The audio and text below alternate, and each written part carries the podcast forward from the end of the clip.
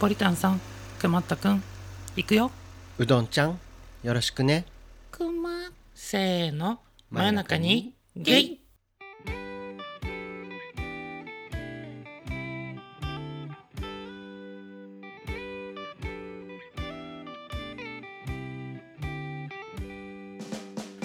はい皆さんお世話になっております。真夜中にゲイです。このポッドキャストは東京在住ほのぼの系お兄さんゲイカップル2人がどちらかが死んでも悲しくならないように真夜中にこっそりと会話をしている番組です。今年後半からは人生が好転するらしいうどんと今年の夏は夏らしいことをしたい。陽介の提供でお送りします。お送りします。ということで引き続き今夜は陽介と語りませんかラテン女と日本人芸の語り地フェスタから陽介さんにお越しいただいております。はい。よろしくお願いします。お願いします。後編はあのもう一個テーマがありまして家族の形はいっていうテーマでちょっと話をしていきたいなと思っているんですけれどもまず、はい。陽介君はなんか今年の夏は夏らしいことをしたいらしいですけれどもはい。はい。特にどんなことをしたいと思ってらっしゃるんでしょうか？えーっとまあ特になんか具体的なことがあるっていうわけではないんですけど、僕夏がすごい苦手はい。でまあなんだろうすごくなんか汗っかきっていうのもあって、うんまあ、本当に夏はすごいなんかなんだろう外に出たらもう嫌だっていうや いうような感じなんですけど、うんうん。でもやっぱり今年ってコロナ禍っていうこの行動制限とかがすごい開けた空気感がある中で、はい。ちょっとなんかお出かけとかをちょっと楽しみたいなっていう思いはうん。なんかちょっと芽生えつつあるっていう感じですね。じゃあいつもよりもアクティブな夏が過ごせるかもしれないですね。はい、アクティブな夏になれるように、は はい。過ごしたいとお思いま互いちょっとす。夏らしい、ね、夏は過ごしていきましょうね。はい、ということであの早速後編のちょっとテーマについてお話をしていきたいんですけれどもはい、家族の形というテーマをちょっと設けさせてもらった理由なんですけれどもあの僕うどんがですね、まあ、家族っていうのがもう随分と昔に崩壊していまして実際のあの家族っていうのはもう、ん。なんでしょう姉しかいない状況なんですね。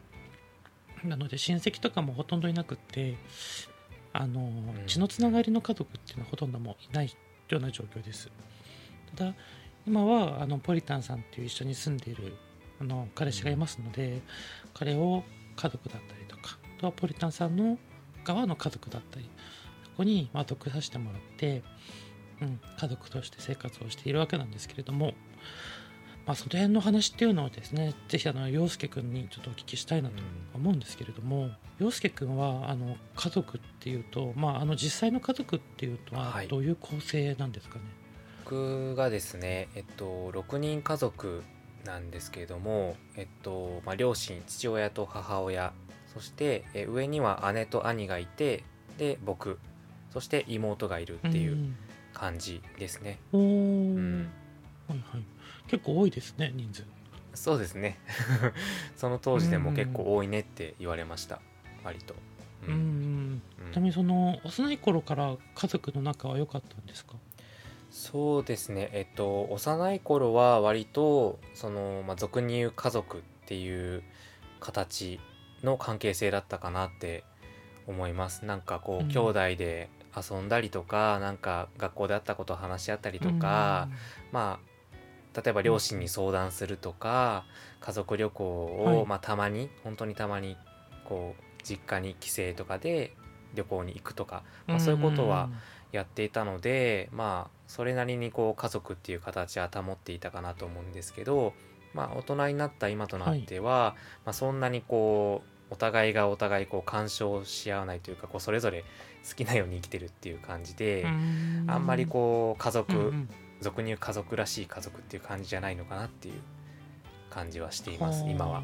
うん、逆に言うとあまり今はもうあの付き合いが薄くなってる感じですか？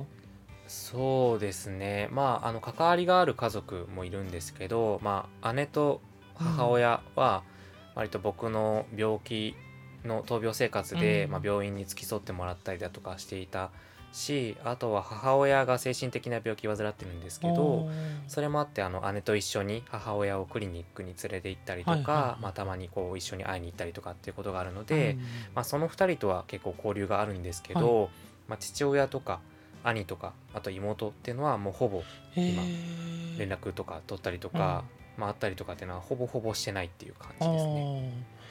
それは何か理由があったりとかするんですか？なんか本当に明確な何かすごいなんか大きなきっかけがあったとかっていうわけではないんですけどあのうちがですね、あの母親が、まあ、先ほど言ったように精神的な病気を患っておりましてで、はい。まあそれが多分あの大きな原因だったと思うんですけどあの母親と父親がこうちょっと言い争ったりとか喧嘩をするっていうことがうん。幼い頃から絶えない家庭だったんですけどでまあ、はい。母親の病気が統合失調症なんですけど、でまあ、統合失調症の症状ってなんかこう実際にないような被害を自分が被ってるとか、なんか監視をされてるとかなんかストーカーされてるとかなんか、ね、何かをされているっていう被害を妄想してしまうっていう、まあ、症状があるんですけど、うんうんうん。まあ、おそらく今思えば父親に対して母親はそういう統合失調症の症状である、まあ、被害妄想っていうのをしていて、まあ、そのそれが原因で、まあ、2人が衝突してたんじゃないかなってわかるんですけど、はいはいあの子供の頃は僕母親の病気病名を知らなくて、うん。もうずっともう成人するっていうかまあ本当につい最近まで全然知らなかったんですけど、まあ本当に2人がもうなんか相入れなくてずっと喧嘩してるみたいなあ感じに子供の頃は見えていてもう原因も分からずあ、うん、本当に仲が悪い険悪なムードの空間に、まあ、物心ついた頃くらいからもう過ごしていたので、まあ、それもあってなんかこう姉も兄もこう独り立ちができる年齢になったら、すごいもうすぐにもう家を出てってしまったりとかあとはまあ父親自身もこうあまり多く語らない人なので母親の病名がこうなんだよとか言ってくれなかったしあとなんか自分自分のことも全然話してくれなかった人なのでなんか父親と会話することも全然なくなり、あとは母親自身も父親の悪いことっていうのを子供たちにすごい言っていたので、なんかそれもあって父親が悪い人間なんだみたいな風に家族の中で映っちゃってて、それもあってこうう他の家族も父親とはすごいなんかこう距離が遠いというか、うん、でまあそういう意味で結構家族がこうバラバラになってしまう要素っていうのがたくさんあったんですけど、まあこう独り立ちできる年齢になってからこう上の兄弟が抜けてって、でまあこの僕が今パートナーと一緒に暮らしてるんですけど、僕が出ていくまで実家を出ていくまでは、僕と妹と父親母親で実家で一緒に暮らしていたんですけど、まあでも全然会話はないみたいな感じでした、うん、ちょっと長くなってしまったんですけどそんな感じですね、うん。お、父さんは別にその悪者っていうわけではないんですよねきっと。そんな状況でも。うん、あの今思うと、そうですね。なんか本当に子供の頃は父親が、あの本当にトラブルを起こしてうちがもう崩壊しただとか、私がこんな病気になってしまったのは父親がああいうことしたからきっかけでこんなことになってしまったみたいな風に本当に教えられて育ったので、あのまあ、おそらくまあ本当の部分ももしかしたらあるかもしれないんですけど、あの大きな部分では多分おそらく母親のその統合失調症っていう病気の症状の一つ。うん。であの生み出された、えーあるはずのない事実だったと。今ではまあそう思ってます。まあ本当に100%確かめて聞いてるわけではないので、まあ確証ではないんですけどおそらく父親は本当にめちゃくちゃ悪い人間っていうわけではないなって今は思ってます。いやうちもその母親っていうのは結構鍵になっていて、まあ、僕の場合は父が早く死んでしまったので、あの真相を知ることはないんですけれども、あの父の死んだ理由だったりとか、あとあの陽介くんちと一緒ですごく喧嘩が多い家庭だったんですけど喧嘩の理由とかもあの今考えたら絶対違うじゃんっていうことも結構話をしていて母親が。うん、うんうん。で結構大きかったその死んだ理由を違う理由で僕が知ってて、うん、なんかうん。まあ当時の自分には濃すぎる内容だったのかもしれないんだけどなんかその死の理由で印象付けられた僕の父親の像がすごく違っていたのでなんか今陽介君が話してくれた内容を聞いてああそっかってあの全部ね亡くなった方とかね話さない方がこう悪く見えてしまうんだけどねちゃんとちょっと両者の意見を聞きたいなっていうのは聞くべきだなと改めて思いましたね。そうですね、うん。本当にあの幼い頃からそういう風に育ってきたのであの今こう、うん。本当に母親の病名が分かったのがもう1年前ぐらいなんですけどあのその時にうん。結構こう今まで思っていた感じていた違和感っていうのがなんかこうもうすすっきりではないですけどこうちょっとその違和感の正体が分かった後に父親に対してどう接していったらいいのかっていうのが本当に分からなくなってしまって、まあ、おそらく今まで自分が感じていた父親に対するなんか嫌悪感みたいなものってもうもう本来なかったものが原因なのにそれがないって分かっても、こう今までこう父親に対して全然こう仲良く接してなかったのが、まあ、長かったので、なんか今更こうどうし接していいか分かんないっていうところでなんか自分としては、あの全然こう歩み寄ったりとか関係性構築したいなって気持ちはあるんですけどこうはいはい今更そういうの長い間そうしてこなかった中でどうやって接したらいいのかなっていうふうにうん今は悩んでますね。なので本当に家族がうんまあ崩壊してるってわけではないんですけどもう本当にふわふわしててつなぎ止められてないような感じかなって自分の中では感じてます。そのようですね。うん。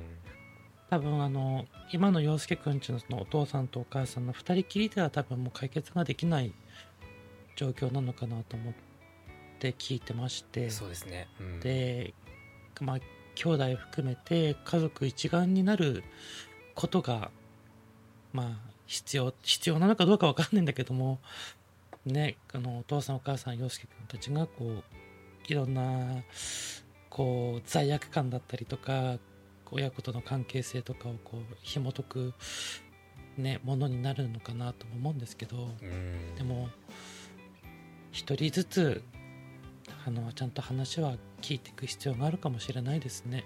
例えばお父さんと陽介くん二人きりになるとかね。そうですよね、うん、そうしたいんですけどね、うん。なかなか 踏み出せずになかないかます今は踏み出せないよね。うん。うん。はいちっちゃい頃に植え付けられた先入観ってだいぶ大きく影響してますもんね。う思ってるよりんも、本当に、うん。うん。あの時知ってたらどうなっただろうなってのは思いますね。うん。まあでもあの父親も、ね、もしかしたら陽介くんよりも早く亡くなる可能性もあるからね。そうなんいつですよ。か話す。うん。ね。話す時が来る時を想定して考えておくのはいいかもしれないですね。はい。考えたいと思います。はい。ありがとうございます。結構ね、いろいろやっぱり家庭だからありますよね。なんかはい悩みがね。うん。でもまあ、そんな陽介くんですけど、今は、あの、家族、新しい家族って言っていいのかな？あの、相方さんのミンミンさん、あとはワンちゃん2匹、ね、チェキちゃん、はいルルちゃん、ね、はいいています、4人で家族はいがあると思うんですけれどもね、それぞれのあの家族の方との出会いのお話などを聞かせてもらってもいいですか？はい。えっ、と僕が今生活を共にしているのがえっ、とまあパートナーで、えーまあ番組の中ではミンミンって言ってるんですけれども、えーそのミンミンとの出会いで出会いはですね、はい。えっと5年前の秋に出会いまして、うんでまあその次の夏から交際がスタートしました。でもう今年で今年の夏で4年になるんですけど、はい。でパグのチェキちゃん、うん。まあ、チェキっていうパグ犬がいるんですけど。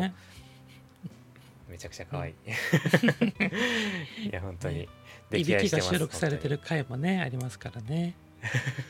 う んあのね僕のポッドキャストの結構初期のエピソードはパグのいびきが入ってるので、その辺ちょっと聞いてもらいたいなと。すっごい最高の BGM ですよね。うん、ヒーリングミュージックで。ね はい、でそんなチェキちゃんとは、まあ、そのパートナーがもともと飼っていたので本当にパートナーと出会ったその日、あのお散歩で、お散歩デートが初日だったんですよ。え。うんうんうん。はい。なのでチェキちゃんとも本当にパートナーと出会った日に、えー会ってその時は、出会った頃は5歳だったんですけどもう今やもう10歳になりまして、だいぶ高齢ですね。うん。そうそうもう時の流れがすごいなって思うんですけど、うん。で残りのジャス、えー、と雑種犬のルルっうん。ていう子がいるんですけど、その子はですね、去年の夏に、えー、とちょっと特殊なんですけどパートナーの実家から、はい。えー、とやってきまして。うん。でまあ犬のお世話をしていたあの、うん。お父様っていうのがパートナーのお父お父様が亡くなられて、まあ、そのきっかけで、まあ、実家では飼えなくなってしまったので、まあ、うん。我が家にっていう感じでやってきて、おー。まあ、今4人で生活しております。うんいやまさかあの去年の夏ツイッターとか含めて見てましたけどあのワンちゃん増えるんだと思ってちょっとびっくりしてましたけど、うん、ゆるちゃんもねそうな、うん、愛ら愛らしい顔で可愛いですよいね。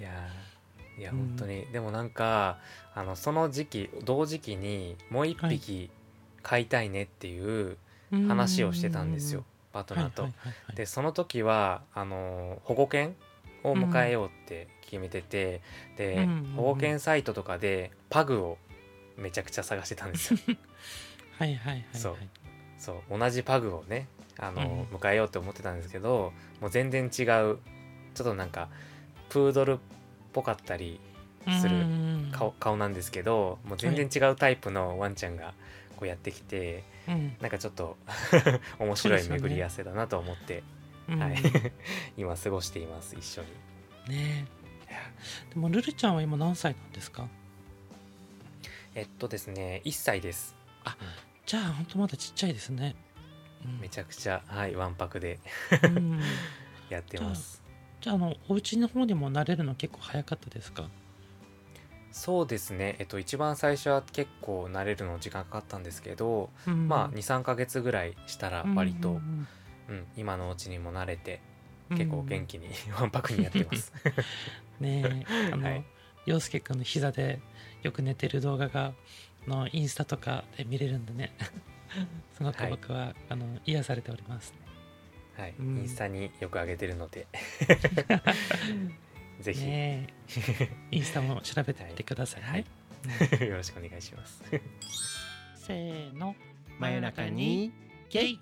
そんなねあの相方さんとあとワンちゃん2匹のねいる洋介さんなんですけれども。はい、けど今の生活っていうのはあの洋介君の中であの家族という言えるなんでしょう過ごし方なんですかね。えっとまあこの質問もらった時に家族なのかなってちょっと考えまして一回自分の中で。まあはい。一応うん。家族のような存在ではあるんですけど、なんかこう考えた時うん。にやっぱり家族ってイコールこう血のつながった実の家族っていう風な連想が自分の中であってやっぱこうどうしてもこうん。う分かり合えなくてもこう疎遠だったりしてもこう長い期間こう家族っていう風に過ごしてきたのであんまりこう今の生活でパートナーが家族っていうところまでには自分の中では行ってないんですけどやっぱりこう今のパートナーとはうんもっともっと時重ねてこう家族といえばこうパートナーとかワンちゃんですっていう風に言えるような関係性になれたらいいなとは思ってます。でまあ一応自分の中では欠かせない存在なので、まあ、そういう意味では家族かなとうんうんうん。思います。ありがとうございます。はい。あの家族ってねあの人の集団の単位一番ちっちゃい単位だと思うんですけれどあの血のつながった家族っていうのが一般的にはねあの捉えられやすいんですけれどもそうじゃない方も結構多くて。ですね。であの、うん。ちょっと前にゲイポサミットっていうあのゲイのポッドキャストで行った企画があって同性婚っていうものについて考えたことがあるんですけれども、あの例えばこう同性婚して、うんうん。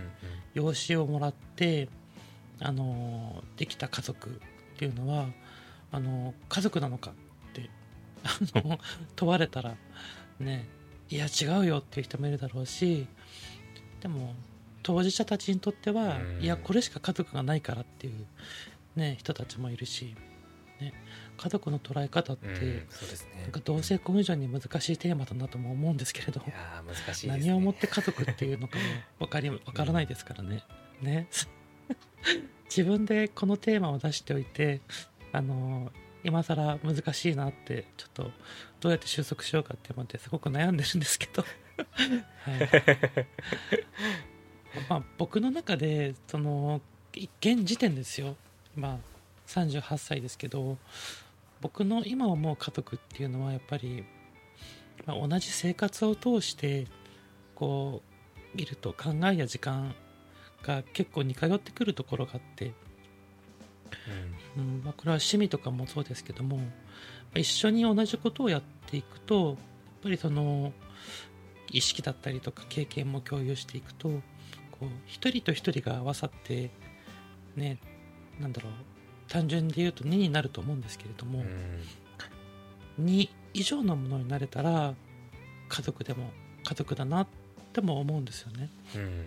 ただじゃあ僕うどんが1年も満たない存在だったら例えば0.5とか、うん、で相手のポリタンさんが0.9とかまで下がったとしてもそれでも1.5とか。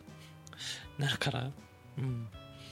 なんか1プラス1を足して1以上になってればなんか、うん、もう家族って言える存在なのかなって最近ちょっと思えるようになってきたりとかして。うん。うんなるほ 難しい話だなと自分で言い出して思うんですけど。ど まあまあね答えなんてない問題ですからねそうですね。うん。まあ言うなれば似通ってくるんですよね考え方が。うん。うんわかりますわかります。ね。今日何食べたいって2人で話をしていて一緒にハンバーグとかあの パパスタとかラーメンとかその声が揃うんですよね最近。なんか出てくるものがすごいわんぱくな メニューばっかり。例えですよ例え。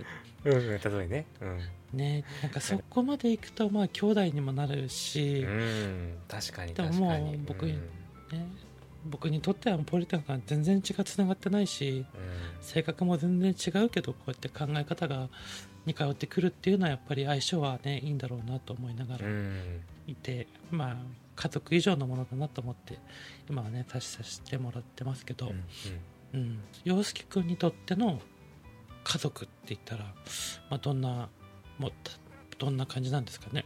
あの意味合い的には。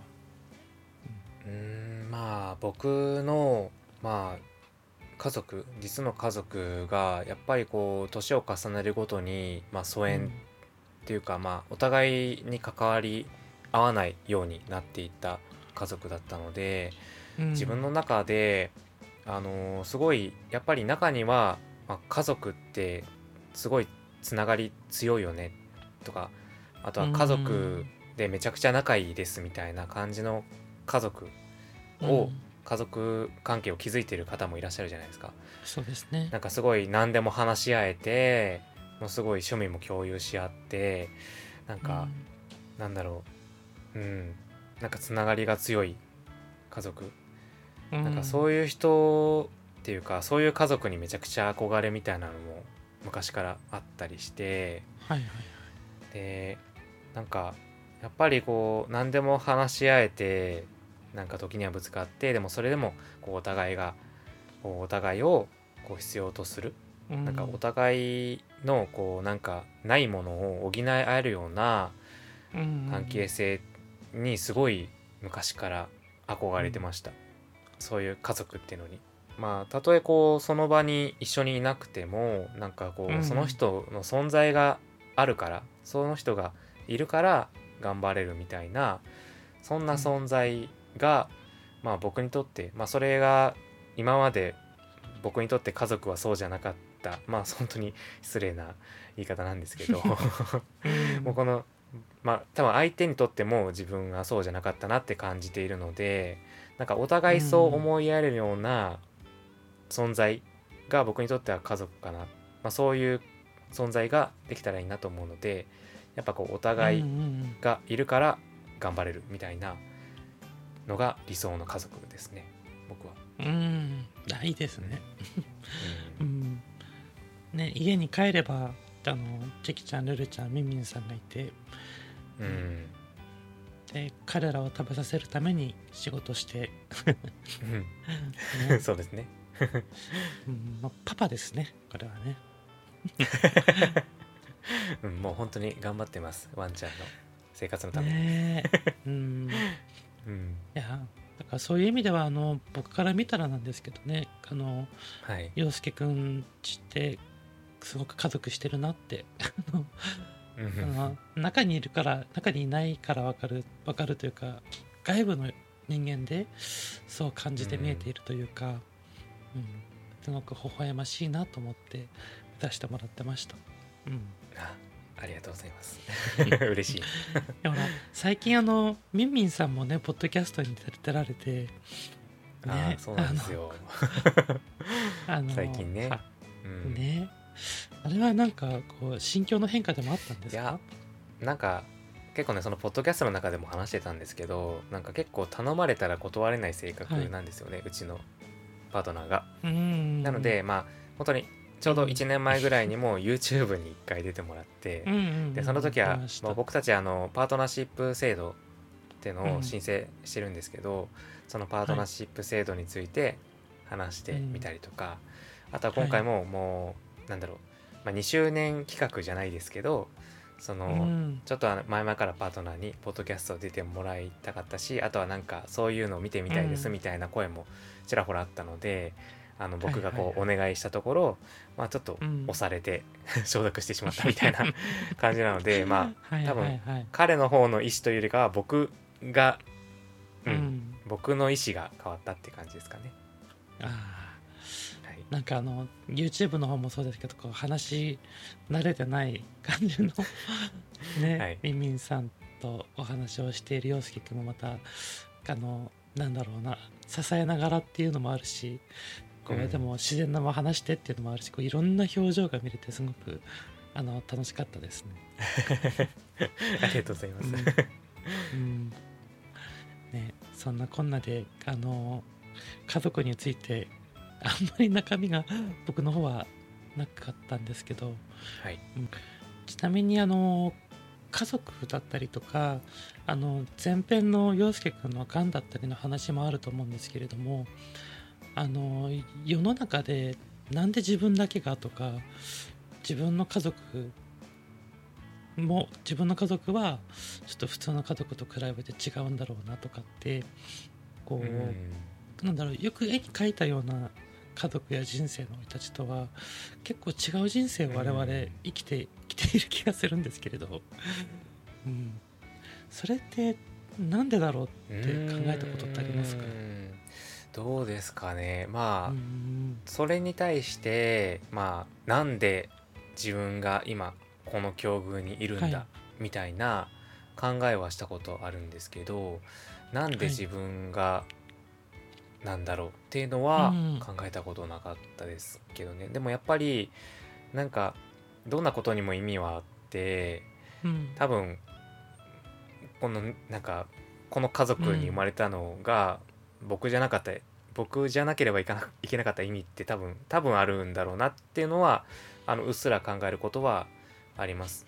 なんか僕だからしかできないことっていうのはあるんだろうなみたいなのは考えることはあるんですけど、まあ、それが何なのかっていうのはちょっと分からずに、うん。うん、なんかうまく対応できなかったりとかうまく対処できなかったりっていうことはあるんですけど、そういう考えをされることがあるんですか？ドンさんは。そうですねあのちょっとふとしたタイミングで自分に起きた不幸不幸の数出来事の数を数えてみたことがあったんですね。あ のお3 そんな数値化できるんですね。こういうことがあったなってこうリスト化してみて、うん。うんうん、うん。まあ、普通の人じゃ味味わわないような体験をって言えばいいのかな。やってみたらあの、うん。50を超えたんですよね。これおはおこれは何ーか何かあるのかもしれないと思って。うんあの普段あんまり意味を見つけようっていうふうにはしないんですけどもこれは何かあるのかもしれないと思ってあのうん。いろいろ自分の中で考えてきたんですけれど、はい、まあ家族のこと病気のこと、まあ、それ以外のこともいっぱいあるんですけどもなんかいずれも今の自分を形成形成している要因だし、うん、この経験をしてきてる自分と一般のね一般の方っつってもいろいろ苦労はされてると思うんですけどもやっぱりこう、うんそうですよね、全く違う生物になっているんではないかっていう危機感もあるんですよね。うん。うん、同じ人という枠の中で、うん。うんうんまあ、ゲイっていう個性もあるしいろんな個性もあるけど、うんそうですね、もうん。う人間というくくりでは捉えられないようなあの存在に僕はなってきているのではないかと思って最近ちょっと心配してきてるんですよね。なのであのこれからはちょっと人としての感性をこう取り戻していきたいなと。い う部分もありあとは、うん、そんな経験をしてきたからこそできるなんかこうコンテンツ作りとかあの発信できるものがあるのかなとか思ったりなんかしちゃってねはい。うん、いやでも経験って財産ですからね、やっぱり。その人にしかわからないこと。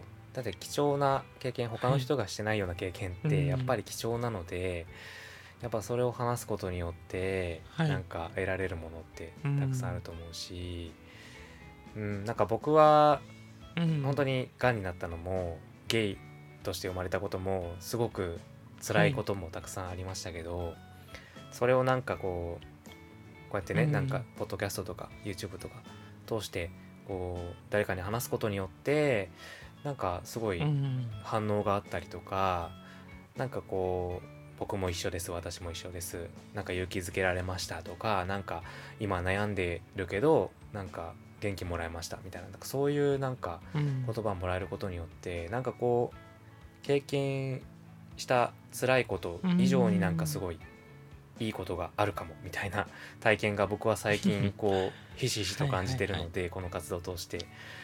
なんかもちろんそのね病気を経験してもう亡くなってしまう方もいるのでそれなんかそういうのが全てってわけではないと思うんですけど、うんなんかこう、うん、なんか生き,、はい。生きてる以上は経験をうん。こう財産として ねあのせっかく経験したならっていうことでなんかそれをちょっと強み、自分の個性としてなんか、うん、引き継いでいけたらいいのかなとは思ってますね。なので家族のこととかも最近は結構ねポッドキャストでも話すようにして、まあ、たまにするようにしてて、まあ、それによって結構うん。反応があったりとかして、うん、なんか話してよかったなって思うことも多いので、うん。まあ、そういう意味ではまあ経験して、まあ、本当にまあなんだろうプラマイではマイナスかもしれないけど、うん。その要素としてはプラスの要素もうんうんうんあるよっていうなんかそういう考え方になね今100%できてるわけではないんですけど、今後よりしていけたらなとは思ってますね。ね本当あの僕もそうですけど、うん。洋介さんのポッドキャスト YouTube を見て結構こう考えさせられたこともあるしこう思い出に残ったりとか、うん、結構考えるきっかけになってたりもあの洋介君が思ってる以上にあったのでねあの なんか辛い経験とかっていずれは自分に返ってくるこのものかもしれないのでね。あの日頃から、うん。まああまり悪いことはせず。あそう衝動でね。ちゃんと。うん、はい。まあでもね。ちゃんと対処してそういうねなっちゃう気持ちは生きてねいきたいなと思いますね。うんわかり。ますけどね。まあ真摯に向き合って、うん。あの自分に正直にね誰かに迷惑をかけることがないように生きればいいのかもしれないですね。そうですね。まあ気持ちにだけは正直にいてはいいと思うんですけど、うん、それを誰かにぶつなんかこう物理的とかなんかそういうね精神的な攻撃とかうにん。使ってはいけないなとは思いますね。うん、ね。ありがとうございます。はい。ありがとうございます。じゃあはい。そんなあの洋介くんですけれどもはい、あの最後ですねこれからあの今の家族であの経験していきたいことなどあれば教えてもらいたいんですけどもよろしいでしょうか？はい。えーまあ単純にこうやりたいこと、うん、目先でやりたいことっていうと、こう何かの節目に写真を撮りに行きたいなとは思ってます。うん。ん。でまあお知り合いにカメラマンさんがいるので、まあ、その方に撮ってもらいたいなって考えてたりは、はい、したりしますね。うんうんうんでうん。あとはね。まあ、犬を連れて行けるところ犬を連れて行けるところに、あの旅行とかお出かけっていうのをもうたくさんしたいなって思ってます。まあチェキちゃんがすごい今もう10歳で、まあ結構シニアうんうんうんになってきてるので,、もう元気なうちにまあいろいろお出かけしたいなって思ってるのと、まあこれはまあ将来的な話になるんですけど、はい。まあそのまあ別にこう今のパートナーがどうとかではないけどこう僕がこう個人的にあの将来ちょっと都会田舎みたいなところであうん。の平屋の一軒家でああ、えーいいですね。そうワンちゃんと一緒にうん。のどかに暮らしたいっていう思いがあるので、はい。まあ、それをこう今のパートナーと一緒に実現できたらいいなっていう思いはあったりします。平屋の一軒家っていいですよね。もう憧れ持ちますわね平屋の一軒家ってなんかロマン詰まってますよね。うん。あのうん。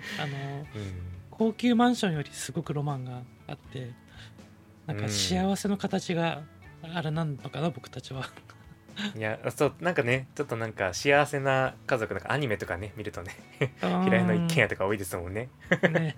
そういうなんか求めるところがあるのかもしれないけど、そうですね、あうん。僕もちょっとそれは思ってます、うん、ありがとうございます、うん、はい。ということであのいろいろちょっとね家族についてのお話をこうさせてもらったんですけれどもまあ前編から合わせてあの洋介さんにねあの登場いただきましてこういったお話をさせていただきました。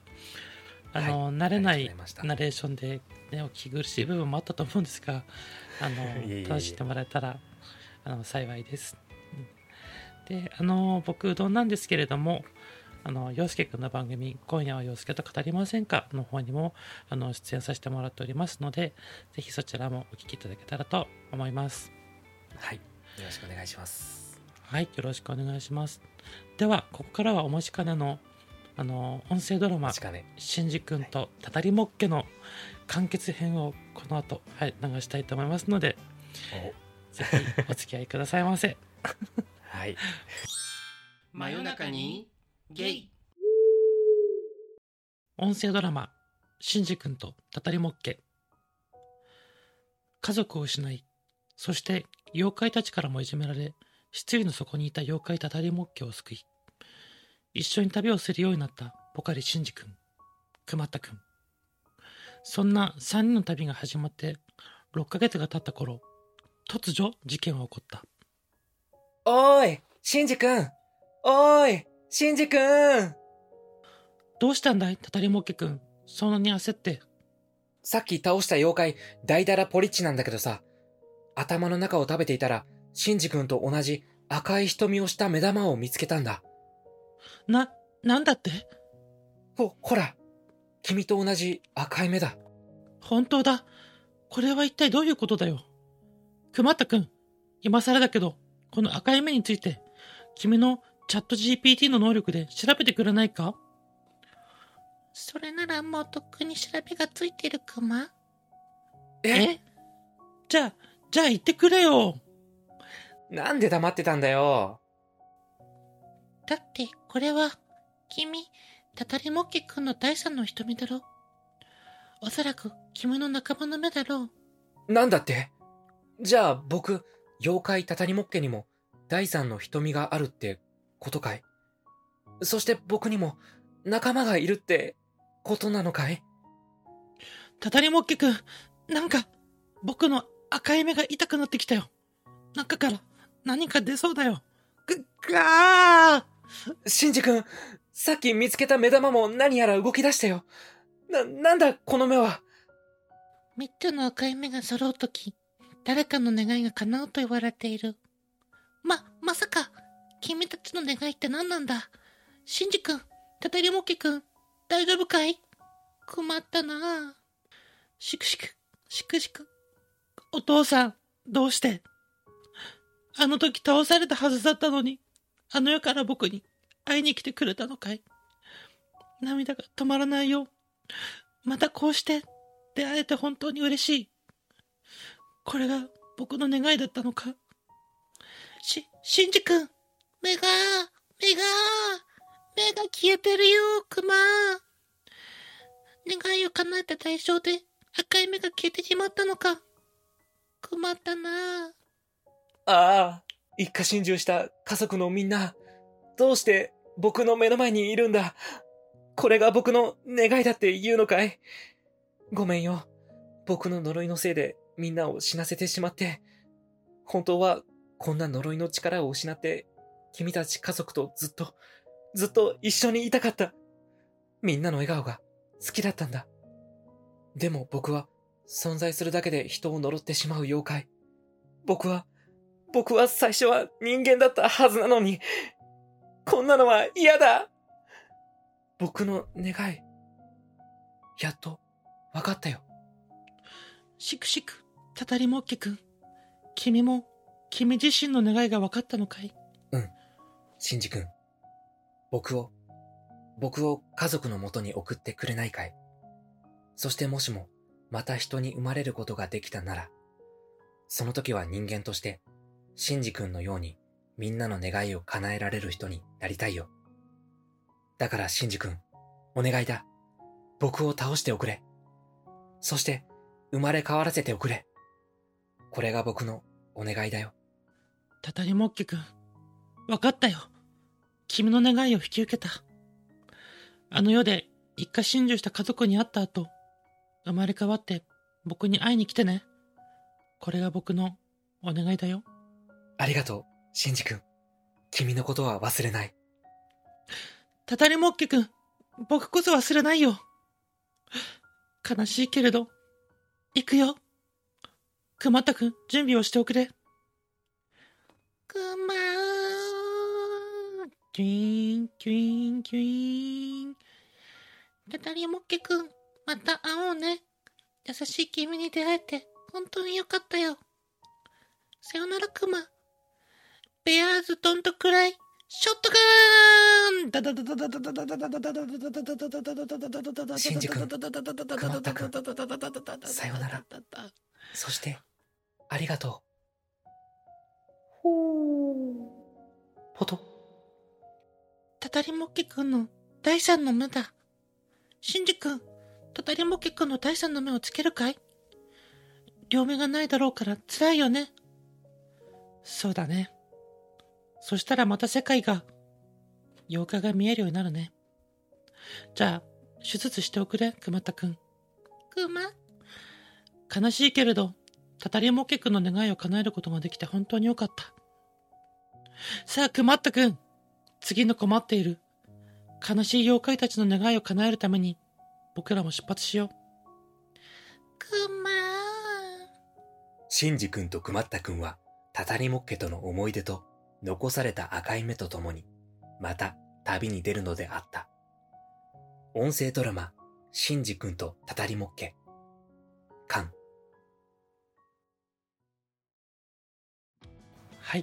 ということで、あのー音声ドラマ終わりましたけど、ね、あのー楽しくできたかね、あのー皆さんのしたリアクションともいただけたら 嬉しいですね。はい。